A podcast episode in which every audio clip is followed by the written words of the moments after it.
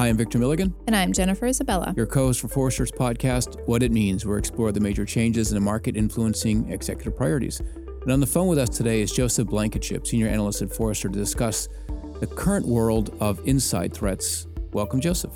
Thank you for having me.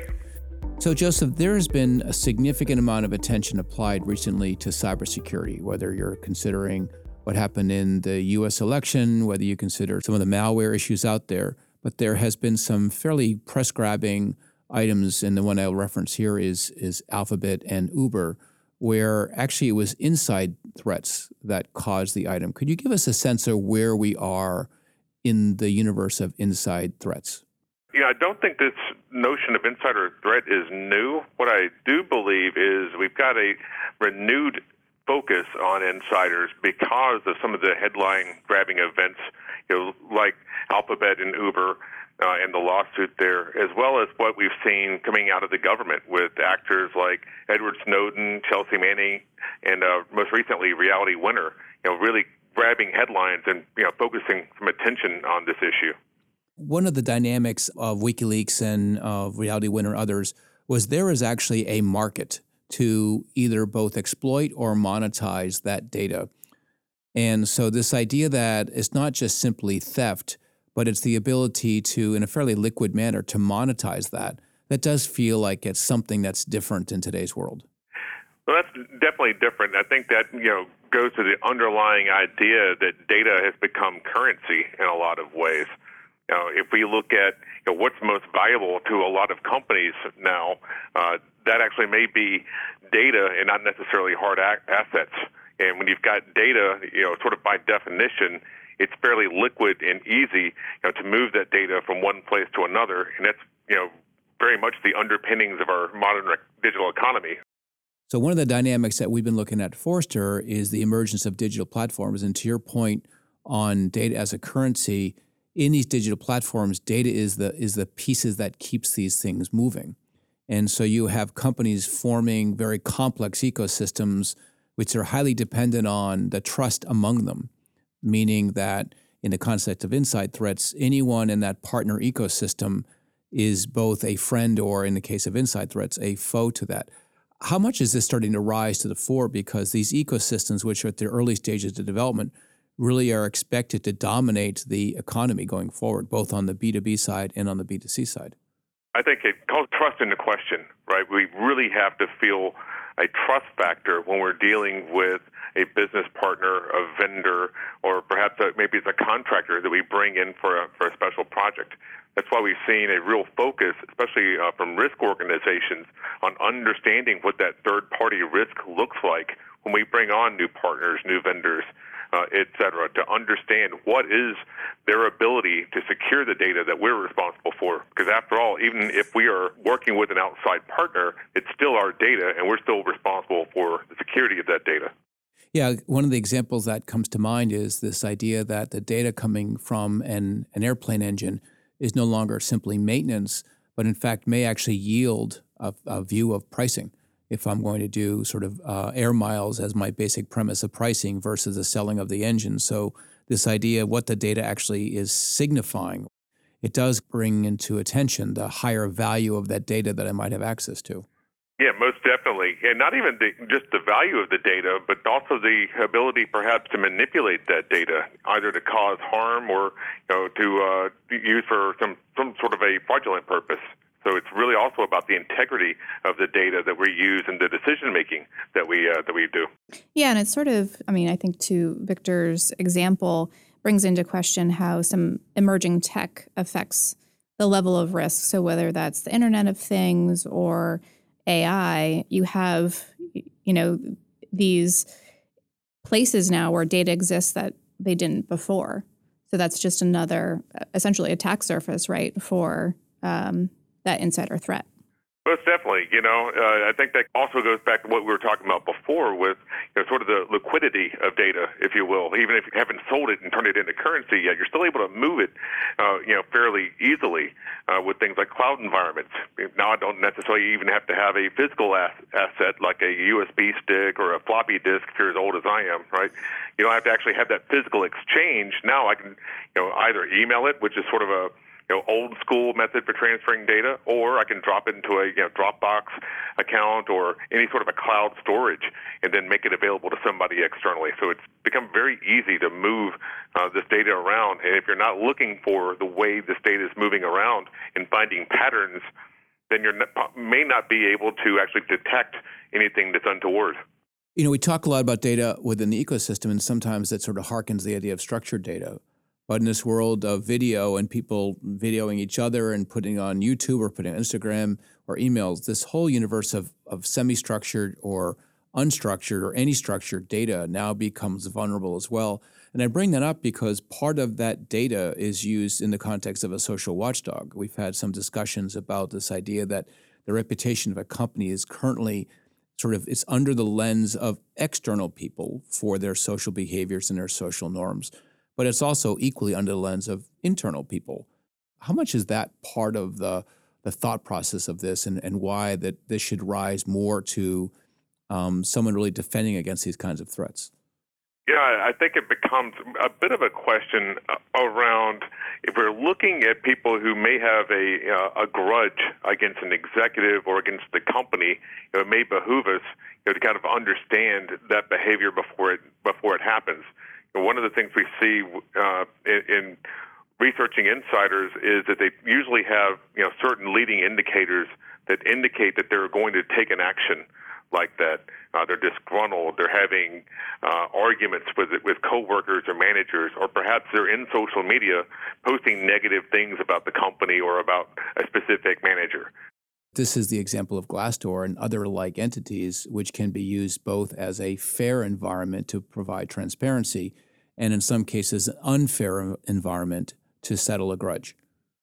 Absolutely. But let's just consider, though, if I'm a disgruntled insider, I could perhaps, use some internal knowledge I have of inner workings of the company. If I share that externally, I either embarrass the company or, an individual executive or both, and could potentially, cause some real harm that way.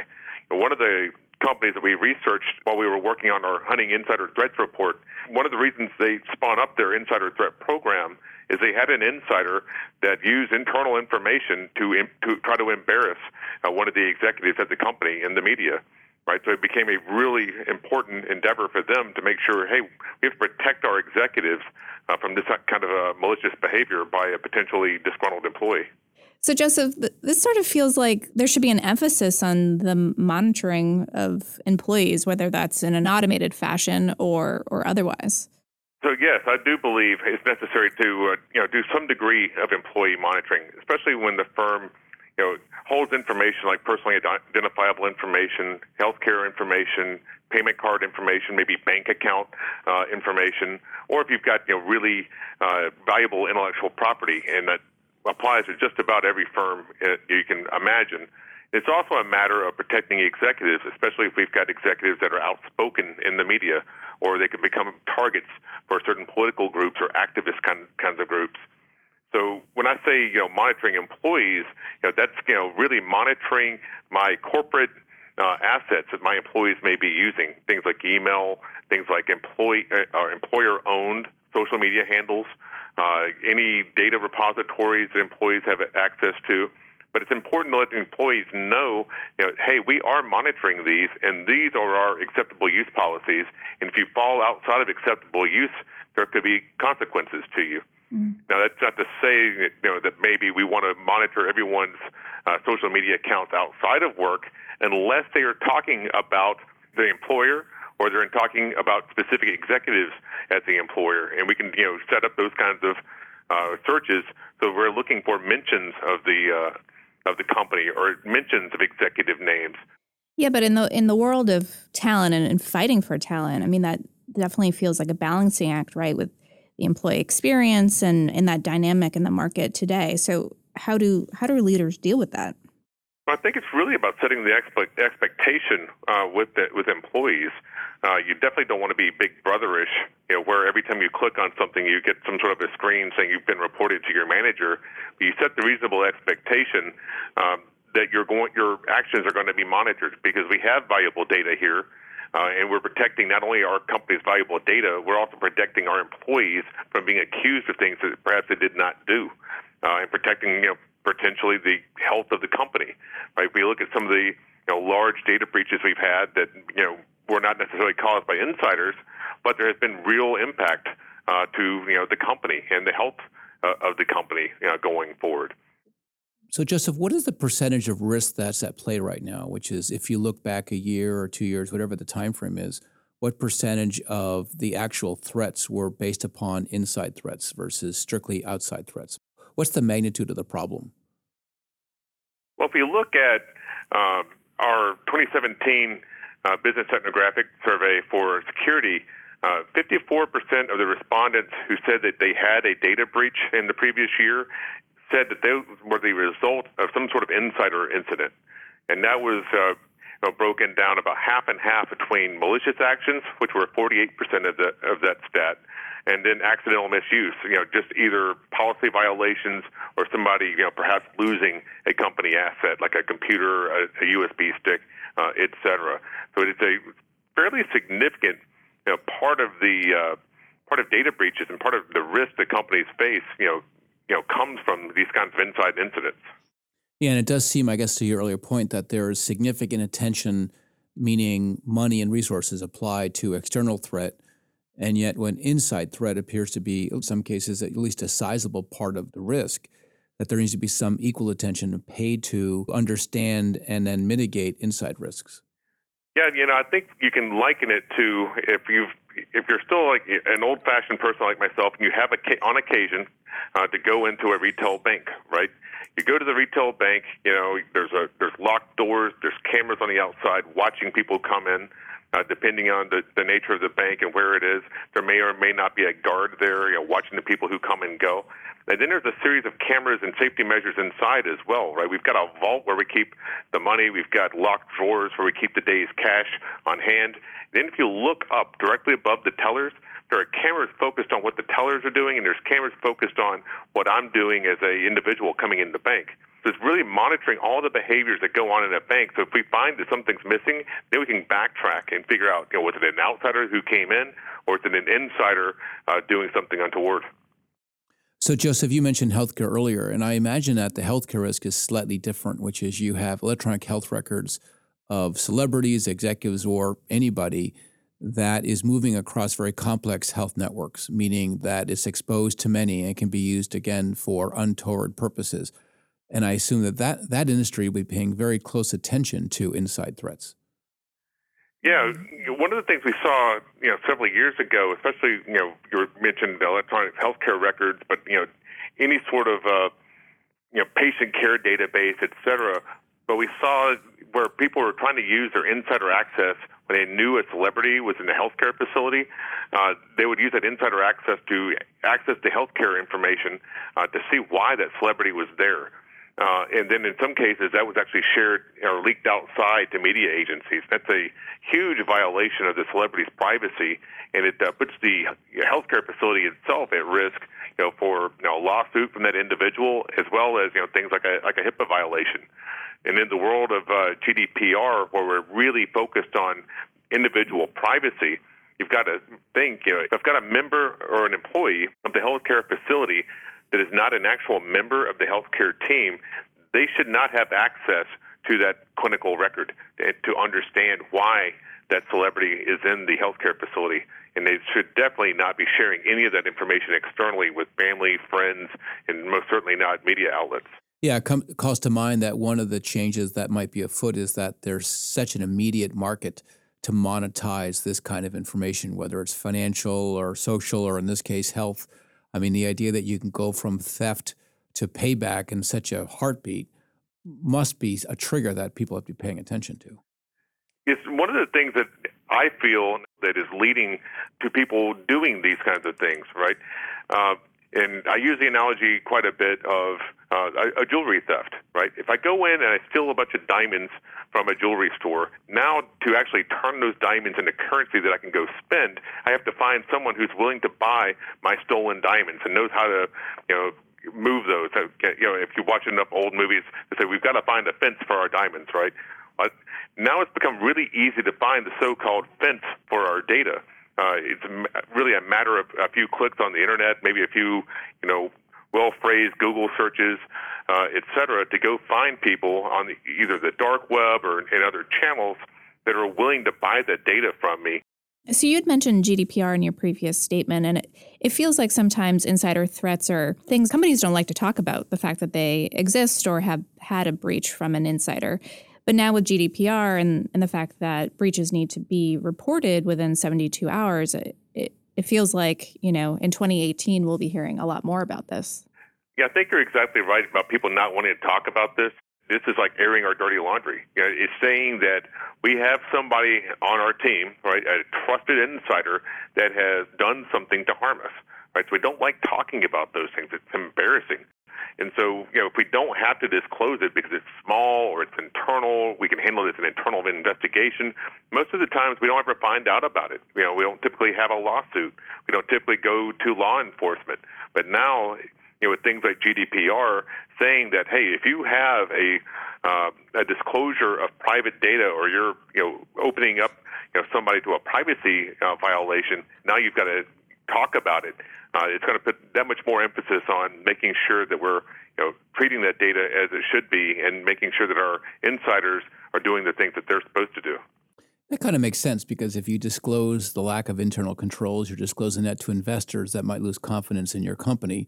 You're also disclosing it to bad actors on the outside who could exploit those same poor controls. I mean, there is a certain, other than the social embarrassment aspect of it, you are signaling to two communities something that you probably don't want to signal. I mean, it does make sense that you would not hear much about this. Absolutely. And especially, kind of, as you said, kind of highlighting, here's a way that someone was able to get to one of our employees. Makes you wonder, how many other people are there like that? So we have an environment now where outsourcing is common business, where the rules of engagement are relatively clear, independent of whether it's offshore, nearshore, or onshore type of outsourcing. And the penalties or the risk that the outsourcer would carry was clear, so there would be some sort of mitigants implied within the contract. And now we move towards a gig economy where you have a much more freewheeling freelance environment out there where your insider is coming and going at a constant pace. I mean, that must exacerbate risk here. Yeah, and I'm just going to chime in. I think a good example of this is IKEA acquiring TaskRabbit, right? That's a perfect example of the gig economy coming to life and coming to bear today. I think it does, and for the reasons that you laid out, as well as the fact that we may not necessarily have a really robust process for bringing on contractors in the gig economy. So it really kind of falls on to companies to look at what their policies are around bringing in outside contractors, perhaps really reviewing that with their legal personnel and perhaps their HR or placement personnel that are bringing in contractors. Because there's a couple of things there. One, the contractor has got to understand their role and what the expectation is of maintaining, privacy or secrecy, and what the accepted use while they're employed is. There's also the matter of understanding the background of the contractor that we're bringing in and making sure that person, has our best interest at heart when we bring them in by, making sure that they don't have anything in their background that would make us suspicious of their intent. Then there's another aspect of controlling the access to data that the contractor has. Does the contractor have access to more data than they need to do their job? If so, we need to dial that access back and make it really appropriate for whatever the contractor is brought in to do. And then monitor what the person is doing. Are they doing the things that we brought them in for? Are they trying to access data outside the scope of their job? And if so, why are they doing that, right? Is that within the context of their job? Or do we really need to take a closer look at the behaviors of that contractor and understand a little more about what they're doing? So, Joseph, I mean, who plays a role here? It sounds like based on what you're talking about, it's not just squarely the security and risk folks, but legal and HR, and I mean, it's a cross-functional team. It's definitely a cross-functional team, and I really do believe that it has to come from the top down. A lot of the inquiries that I get from users that are, you know, concerned about insider threat, or they're thinking about bringing up an insider threat function, that's happening at the request of the board of directors. The board of directors has said, you know, hey, what are we doing about this potential risk category? And many security leaders say, you know, that's not really part of our purview. And so it makes the board of directors go back and say, wow, we've really got to look at this. We've got a lot of people here with access to really sensitive information. We may not really know what they're doing with that information. Or, you know, a lot of times it also happens because we've had an incident internally, and now we feel like, wow, we dodged one bullet. We need to make sure we've got a handle on this, you know, for the next particular, you know, potential incident that could come up. This feels like the same way someone would trigger internal audit. When you have a significant breach or something happens, the board has to come in and make sure that, again, the controls are there. I think it's very similar. One of the reasons we have a lot of the internal audit, you know, functions that we have the anti-fraud capabilities that we have, is it's a response to the incidents that we've seen. It's a response, you know, to seeing people misuse, you know, either their access or their internal knowledge to gain some sort of an advantage. And then we say, well, we've got to create controls around that. If we have controls, then we need to test and audit those controls to make sure they're working. So, Joseph, you said something very important in this podcast, which is data is now a currency, and that's going to be even more true in a more of a platform economy to which we're heading. And there has been significant focus on the external risks, and this podcast has sort of flipped it on its head and now looked at the inside threats, which to your data is a pretty sizable part of the pie. So if I'm an executive, what does it mean to me in terms of both understanding and then mitigating these threats? Well, I think a big part of this is not only understanding the motivations of the insider. You know, are they financially motivated? Are they more motivated by revenge? You know, are they trying to get back at the company or a manager or coworkers that mistreat, or they have a perception of I'm being mistreated as an insider? So am I doing something harmful or just to financially enrich myself? And then not only, you know, kind of understanding those motivations, but also understanding all the things that I have to protect, whether that's, you know, data that someone can monetize, or if it's my systems that someone could sabotage or damage. So it's really about knowing my insiders, knowing their intentions, and also knowing what I've got to protect, then building strategies to protect that data and monitor the access to it. Thanks for joining us today, Joseph. Yeah. Thank you, Joseph. Absolutely. My pleasure. Thank you. If you like what you heard today, please subscribe to Forrester's What It Means podcast on iTunes, Google Play, SoundCloud, Stitcher, or TuneIn. And don't forget to leave us a review. To continue the conversation, follow Forrester on Twitter and LinkedIn. Thanks for listening.